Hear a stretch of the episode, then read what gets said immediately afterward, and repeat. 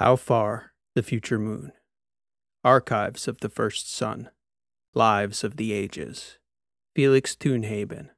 How Far the Future Moon. Excerpt from the memoir of Reyes Toonhaben. Post columnar epic. When we were small, our mother used to tell us stories at bedtime, fables from the old world, we thought, to entertain us. And entertain they would. She was a funny woman with a flair for the dramatic, so she would act them out. A voice for each wizard or witch, a different voice for the animals, the boys, the girls, and the old women and men. But the fables were instructive, I later learned, didactic, lessons distilled from thousands of years of human experience, crafted into narratives to shape the thinking and behavior of us tiny creatures incapable of absorbing the nuance of such adult things, the self destructive power of greed, the dangers of hubris, the rapid metastasis of a problem left to fester, the all consuming pull of obsession. Then, if we were still awake at the end of the tale, Mother would sing us a song. The open boat, the distant sea, knows not how far. The future moon you are. There were four verses to her song. We rarely stayed awake that long, Felix and I. But during those years, we were still small enough for Mother to tuck us in at night. We both learned the words. I have no idea where that song came from. Felix believed she wrote it. She was creative, almost magically gifted, at least she seemed to us then. But in every archive and cultural database I've ever entered those lyrics, the answer always returns the same. No such song has ever been recorded. I tried to tell Felix about his obsession. He didn't listen then, just as he didn't absorb that lesson through the fables the way I did when we were small. I wonder now, all these years later, long after Felix left us, over 20 years now since Mother has passed as well, just what little creature she'd have turned our Felix into in her fables what sort of silly animal obsession he'd have suffered under fruitlessly. And for decades I wondered how a young man as bright as Felix could have come to embody such a fable so tragically. In real life, it was engines. We were both enthralled by ships from an early age, and for two boys captured by the allure of starships, we were born at the right time. Charis had grown to one billion people in ten generations, and by the letter of our founding documents, it was the task of our generation to begin the era of colonization, which meant hundreds of starships. There was no mystery in it. We had the ships that had brought us from the columns, living museums of our trek through the stars, still functional, still circling us overhead in orbit. And when they weren't keeping watch over the planet, they had been put to good use, scouting the space around Charis which was, according to our astronomers, notably barren. This meant a long transit for our colonists, possibly a year or more, just to reach the nearest habitable planetary bodies. Unacceptable losses of the past, from stasis, meant that our ships needed to be slightly re engineered for living passengers, and fewer of them per ship, which meant more ships. The number of vehicles we needed to design for heavy launch from Charis's surface that was where the novel engineering challenges would lie. And that was where my attention always gravitated. Felix, on the other hand, was always magnetically pulled toward the ring drive. From an early age, he knew everything about it the lives and thoughts of the geniuses who created it back on Earth, the specifications, the manufacturing process, the power requirements, the physics of FTL travel, to the extent that anyone knew such things. Felix was a brilliant boy, a sponge. And in our teenage years, he used to say, almost as a proclamation, that one day he would improve the ring drive. I would tease him about it. Improve upon the engine built by the greatest geniuses to ever live, Felix. And he would always say, When Yanagisawa died, no one knew his name, and now everyone does. Everyone will know Felix Toonhaben someday, though, I would say sarcastically because he was the one to reinvent the wheel. By that, I meant the ring drive was already functional, perfect, and perfectly proportional to the needs of a colonizing fleet. Was Felix going to make the engine go faster? Not according to our understanding of physics. Nor was there any room for him to re engineer it to drive even larger ships, for the energy draw was already balanced proportionally to the size of the original ring driven ships, which were exquisitely engineered, capable of carrying hundreds of thousands of sleepers or tens of thousands of living passengers. And their function was already proven. Felix swore, though, that he would find a way to improve their functionality, that he would revolutionize space travel. After we'd completed our education, we both tested into the design teams in Acadia, and in those early days, the city was almost exclusively the domain of the space industry, mostly us rocket builders and remote operators, whose work in space was to sit on the planet's surface and monitor AI operation of the drones and robots building our Starship manufacturing infrastructure.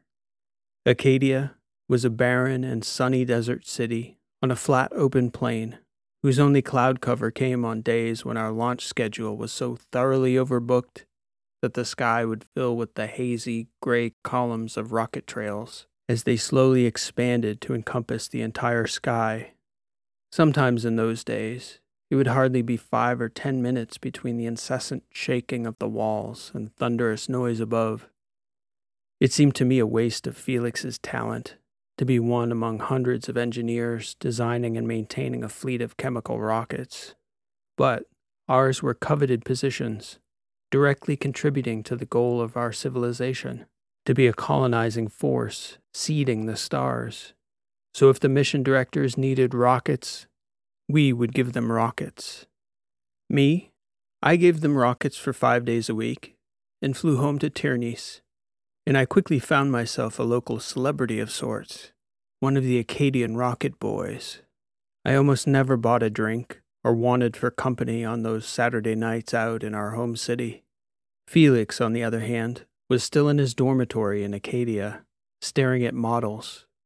He was obsessed with the ring drive scaling it down, scaling it up, reshaping the strike point, staring at visualizations of energy distribution.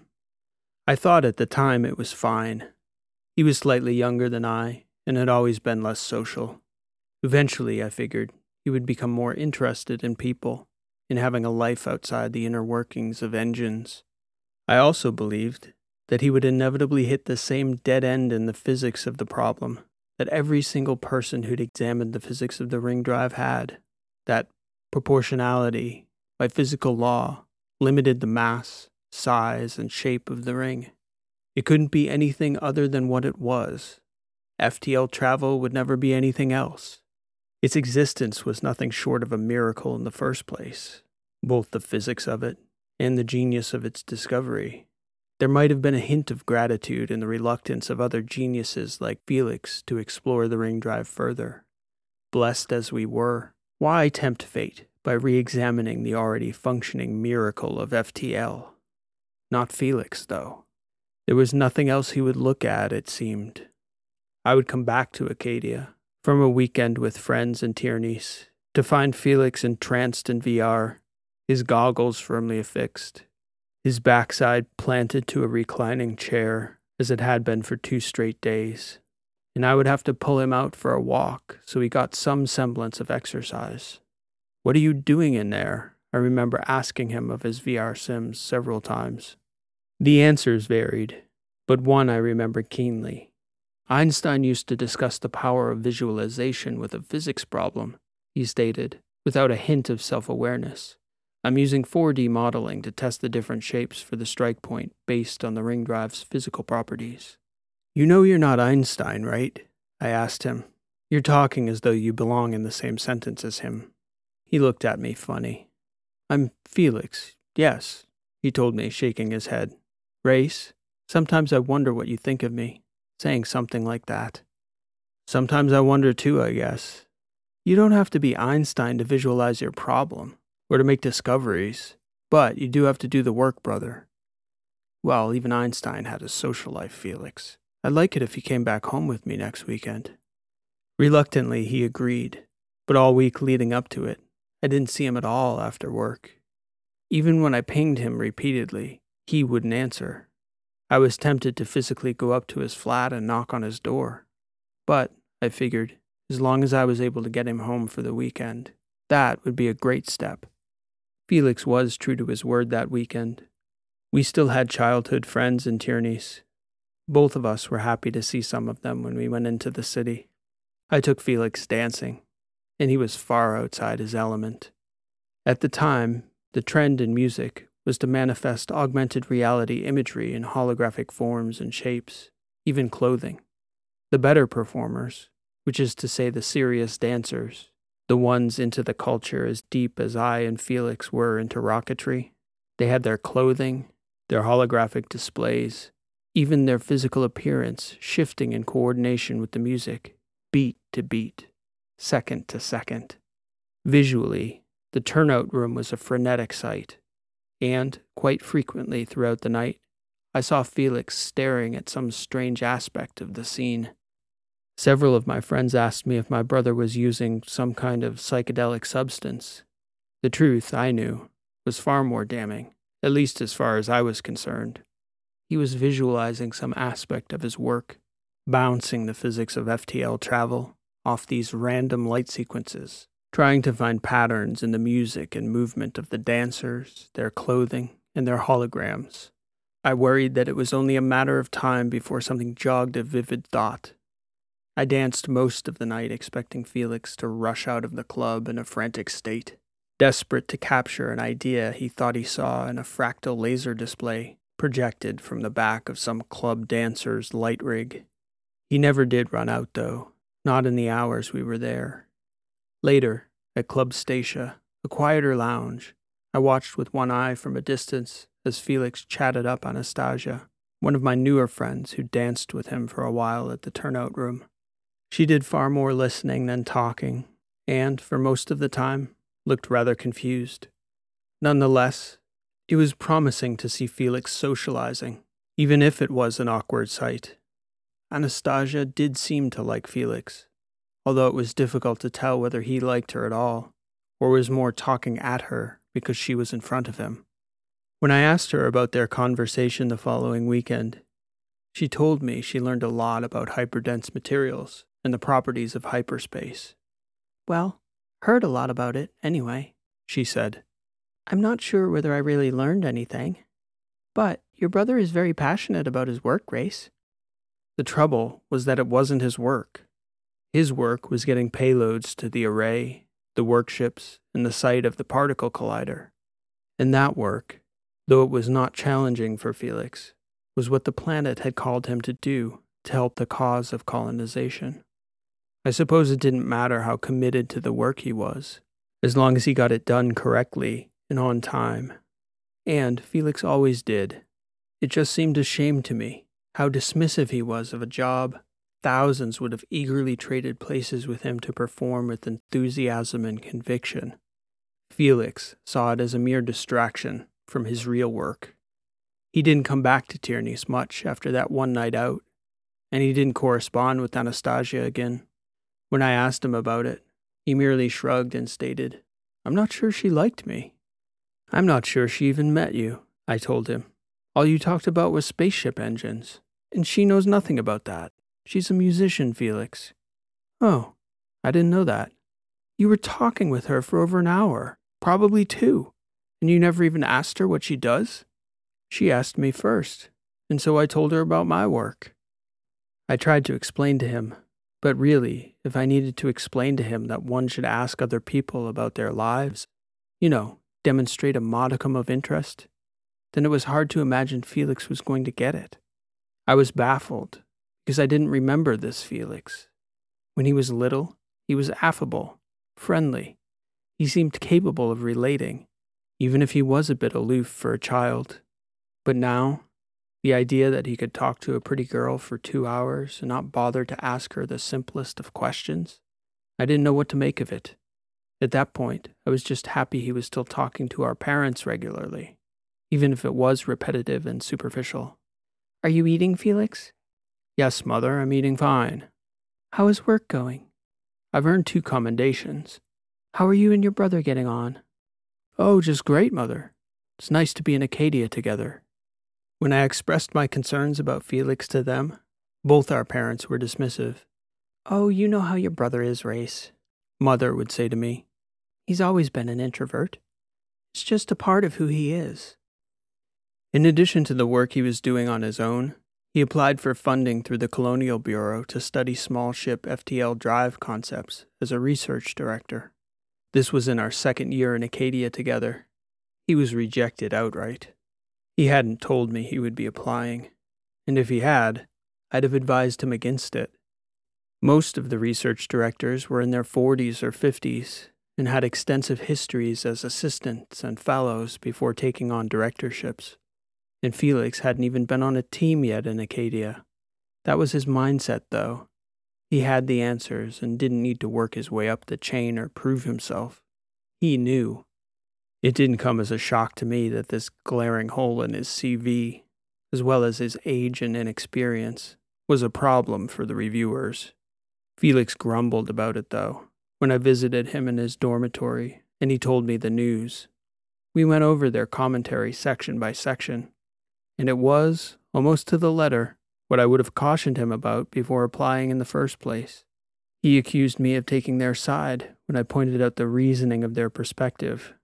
He got very upset when we reviewed the closing, which read as follows This application, notwithstanding the above shortcomings, fundamentally ignores the reality that the Charis Colonial Project has no short term need for small craft FTL capacity. Moreover, the committee sees no potential return on investment for decades and perhaps even centuries, regardless of whether the mathematics and modeling are sound, a prospect our reviewers have serious reservations about. Though clever, even brilliant on some points, we regret to inform you that the above proposal will not be funded. These people, Felix fumed. Myopic idiots. The entirety of the Scientific Bureau, Felix, they're idiots for rejecting your proposal? They're probably not even capable of understanding the modeling, which they clearly didn't review. What if they aren't capable? Whose fault is that if they still don't understand it after reading your proposal? They didn't want to understand. They made up their mind. They're talking about return on investment. I'm talking about investing in our understanding of the physics of FTL travel expanding our range in space by who knows what exponent. Not a small one, Race. If you want to get funding, brother, maybe you need to begin to think on their terms.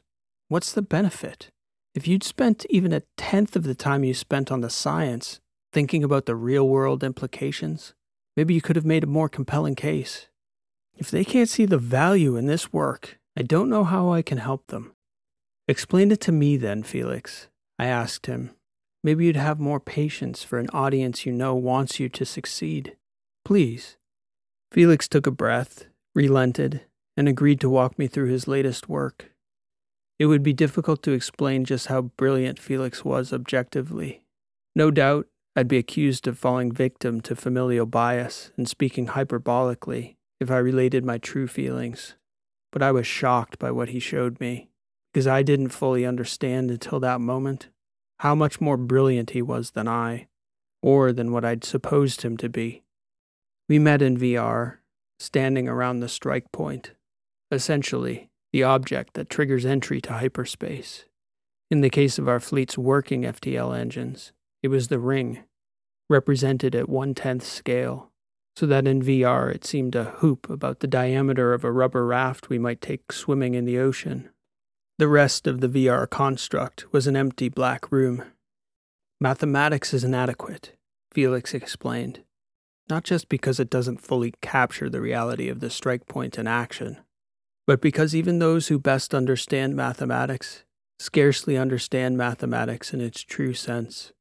Language is even more hopeless, because, like all semiotic systems, the symbols lack the nuance of the signifiers, and opening hyperspace brother, is a nuanced art.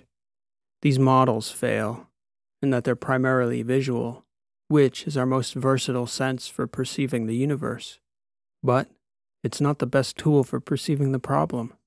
The truth is that we can't truly perceive space, and we certainly cannot perceive the absence of it. So the critics will say that what is here is merely a model. Even if I were to find a strike point that works in VR, the chances of it working in the physical universe would be slim, expensive to test, and unlikely to scale for our purposes. How do you propose to prove them wrong then?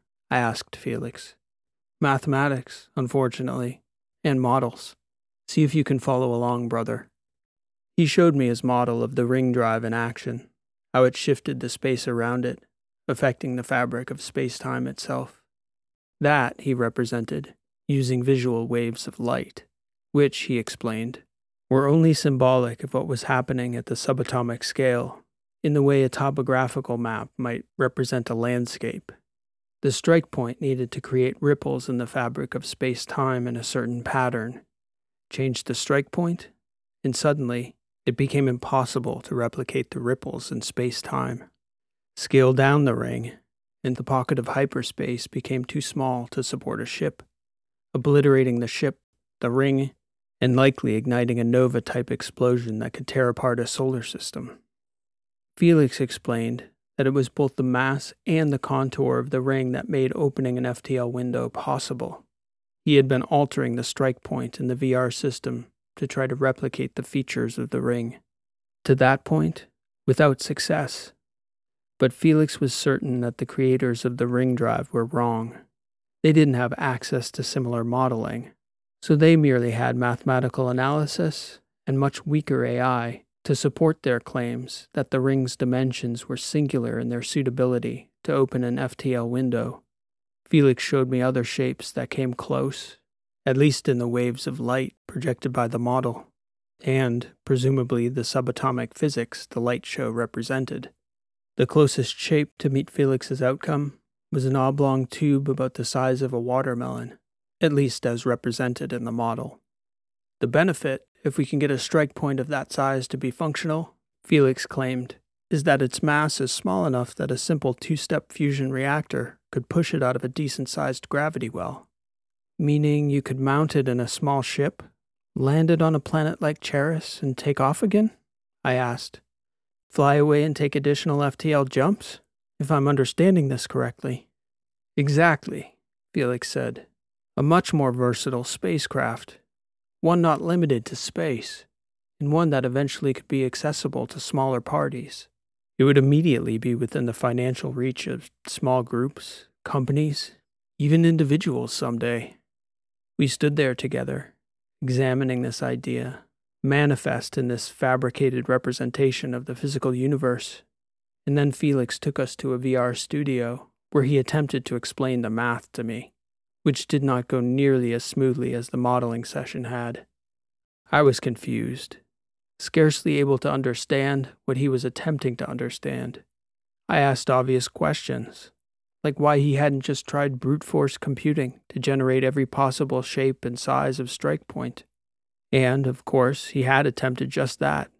He explained that the AI had only come close, and it couldn't comprehend the mathematical concepts it was attempting to achieve which meant it might fire a billion shots at the target and only recognize whether it was close to the target or far from it. But it couldn't figure out what made one attempt close and another far. It was firing blind, and it never did hit the target dead center. I left that session in awe of my brother's mind, yet no less afraid for him, because I could see his mind's total consumption in the problem. I could envision no case where Felix abandoned this problem for other work. And, in the weeks and months that followed, I could see him growing thinner, his eyes more bloodshot, his gaze more distant. Still, no one else saw a problem, as his day to day work for the project in Acadia didn't suffer. If anything, Felix grew more efficient at taking the busy work off his plate so he could dive back into his simulations. Around that time, I remember seeing Anastasia out at the dance club several times, even dancing with her on one occasion. And she would always ask me about Felix. When I told her about my concerns for him, she told me she understood. I have a friend whose sister is so enthralled by the idea of colonization. It's almost like there's nothing here for her sister on Charis anymore. It doesn't matter what argument you make to her that it will be hard, that there's nothing out there yet, no cities, no infrastructure, no space stations, no power arrays, no bot factories, that everything will need to be built from scratch, and that until then, she'll have to live a life of scarcity and struggle and hard work. You can say all that, and still, all she sees is that future planet, that future moon where she wants to set her roots. Your brother Felix has that same one track vision. I wouldn't try to talk him out of it, Race. You'll only drive a wedge between you, and you'll never be able to pull him back from it. You need to love him for who he is, even if that means he's a thousand light years away. The difference, I told her, is that your friend's sister has a dream that's real. It's possible.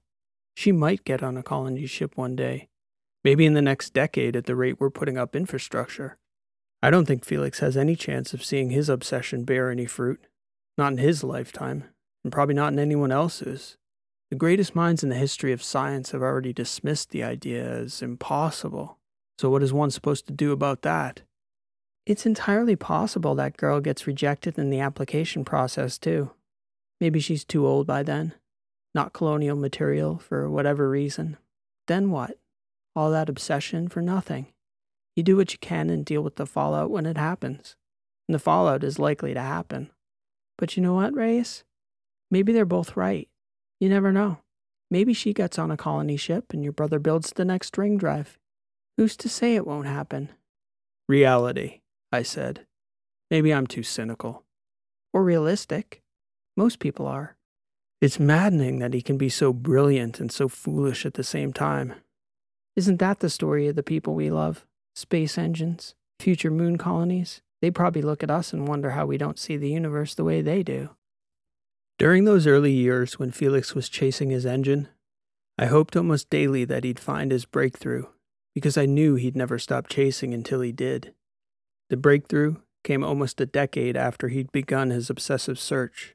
He was 29 years old, approaching his 30th birthday, and I hadn't spoken to him in weeks. I had long since moved back from Acadia to Tierney's full time. I had a family in a management position that oversaw ground based operations of fleet construction, human oversight of the automated framing crews in the orbital shipyards. Felix was still in Acadia, in the dormitory, still one of the rocket boys, having turned down every opportunity for advancement. I was shocked to get his call. I have it, Race. I found the key, he told me. The ring is true, obviously, but I found a second strike point and the two solutions together, they suggest a proportion. There are others. The second, though, is a perfect proportion for a small craft. If it works, it will mean a space engine that can run hard sublight and generate FTL flight from a single fusion based reactor. It can be done. That's incredible news, Felix, I told him. What now? Or what next? How do you go about developing it? I'm not sure. I think I'll need investors, maybe a company, maybe the government. I don't know. Whatever it is, I'm happy for you, brother. I told him. We should get together and celebrate. Invite mother and father, have a dinner. We'll have a lot to toast. Yes, he said, though I could tell in his tone he was frustrated with me for being happy for him personally, as though I'd somehow missed the point, or failed to grasp the scientific significance of what he told me. Yeah, Race, that's right. We should celebrate. I'm free whenever it's convenient for everyone else. Just let me know. Perhaps I was naive to think that Felix becoming convinced of his achievement would be good for him. Somehow, the discovery brought him to an even worse place, though. He was certain he'd uncovered the answer to the question he'd dedicated his life to. The trouble was that he couldn't know for sure until someone was willing to build his model in the real world. And one didn't just build an engine whose centerpiece was fabricated of hyperdense materials. Super collider time was invaluable back then. It meant Felix would have to convince the government to forego the production of a working ring drive for the colonial fleet to build his strike point. It also meant the need to design and manufacture an entirely new type of spacecraft and engine, something Felix couldn't do on his own. Further, there were few who would even consider the possibility because the concept of variable strike points ran counter to accepted science. And if there was one true thing about the scientific community, Apart from its philosophical profession of ideological indifference, it was the reality of its dogmatic practice. There was no such thing as settled science in theory, but nearly all science was settled in practice.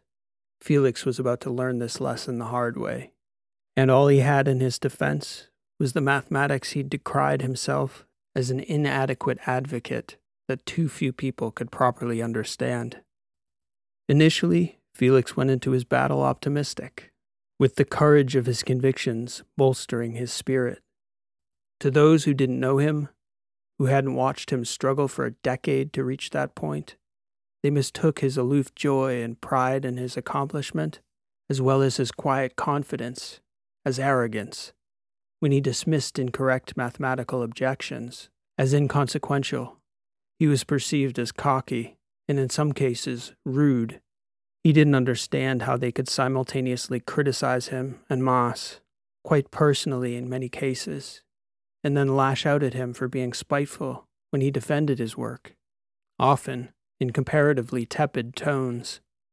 That's when I knew Felix was truly different, for it occurred to me that his fight had become something much bigger than he himself could ever be. It wasn't so much about Felix anymore than it was about human nature, a story that gets told over and over again, a story that always ends the same way.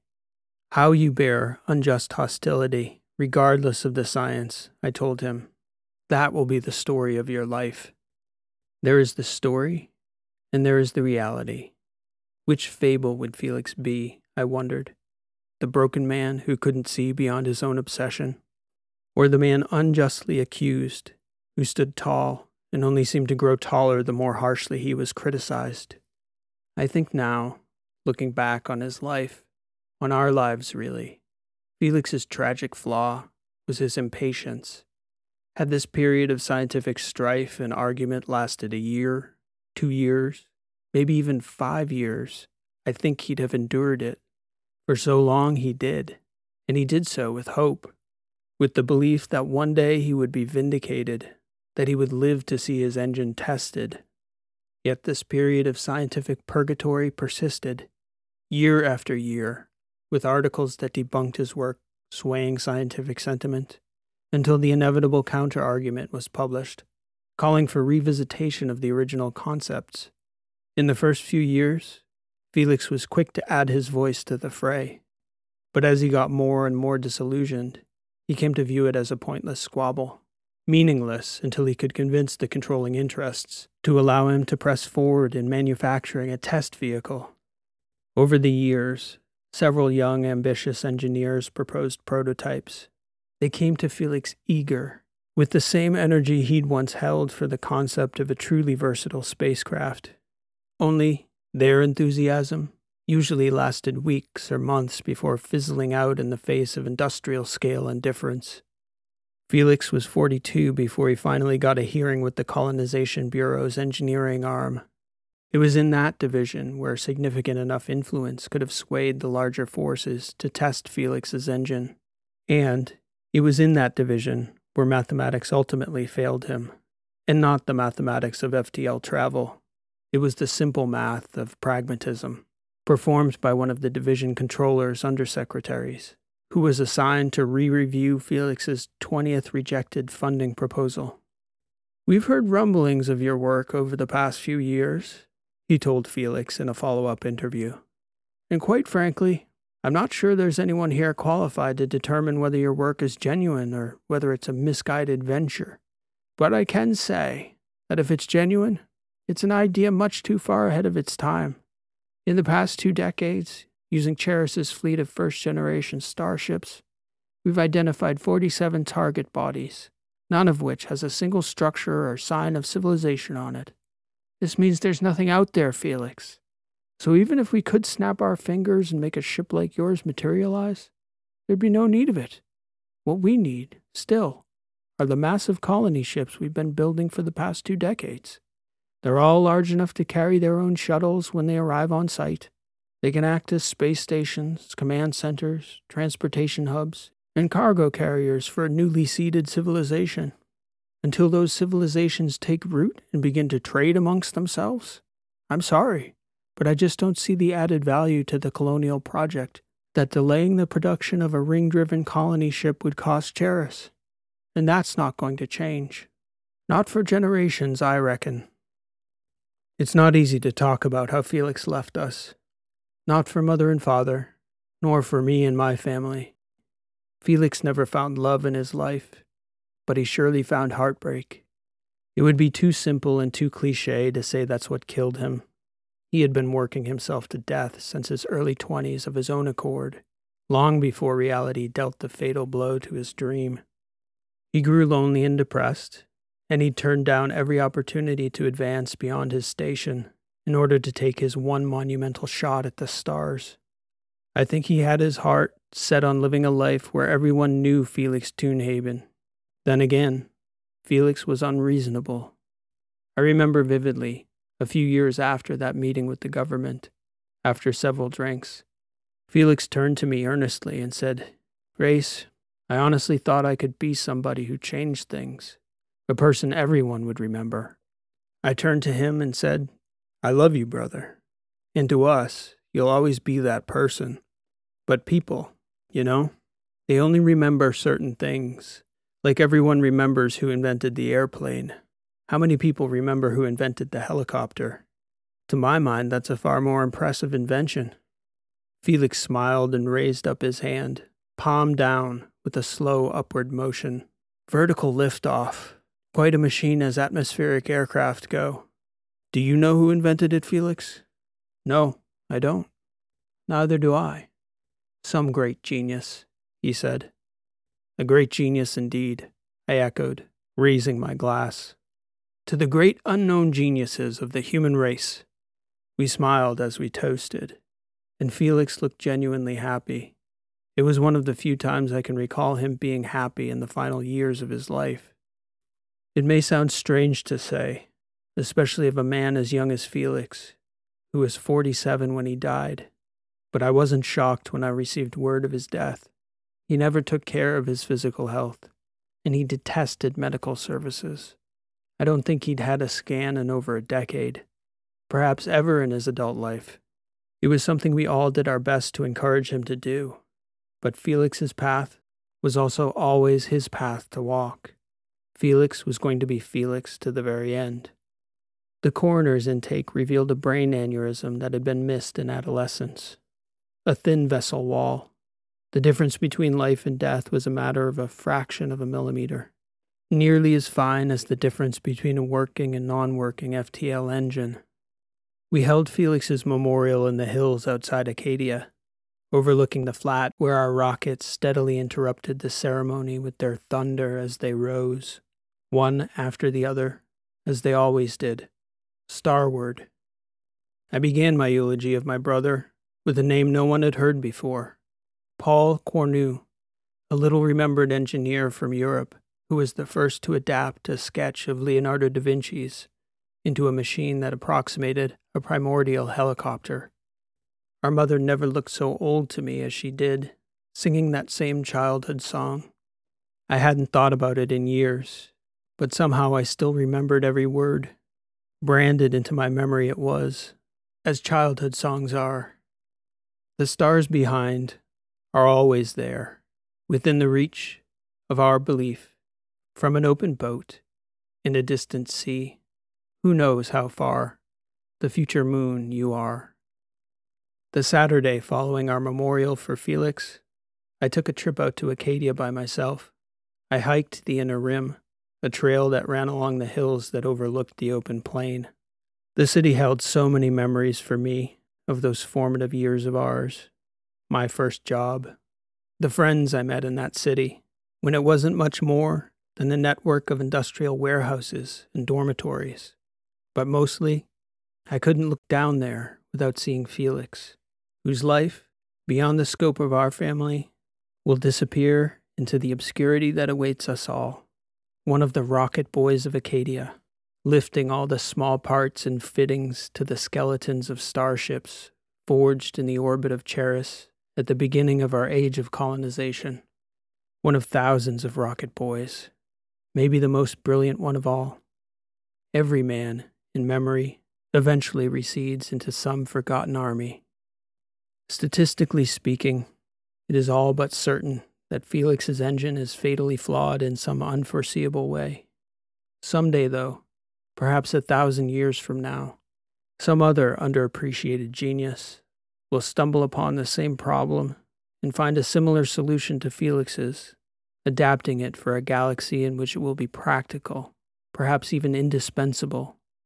Who knows whether that inventor will have found and read Felix's work for inspiration? I still look to him every day. Editor's note Two centuries and 16 years following Felix Dunhaven's birth, the first FTL flight powered by the FXT Starcraft two step engine was completed between the gas giant Iophos and the moon Helenia, covering a distance slightly less than six light years. The engine's design was uncovered by a teenage engineering student's AI while she was researching the history of FTL engine design.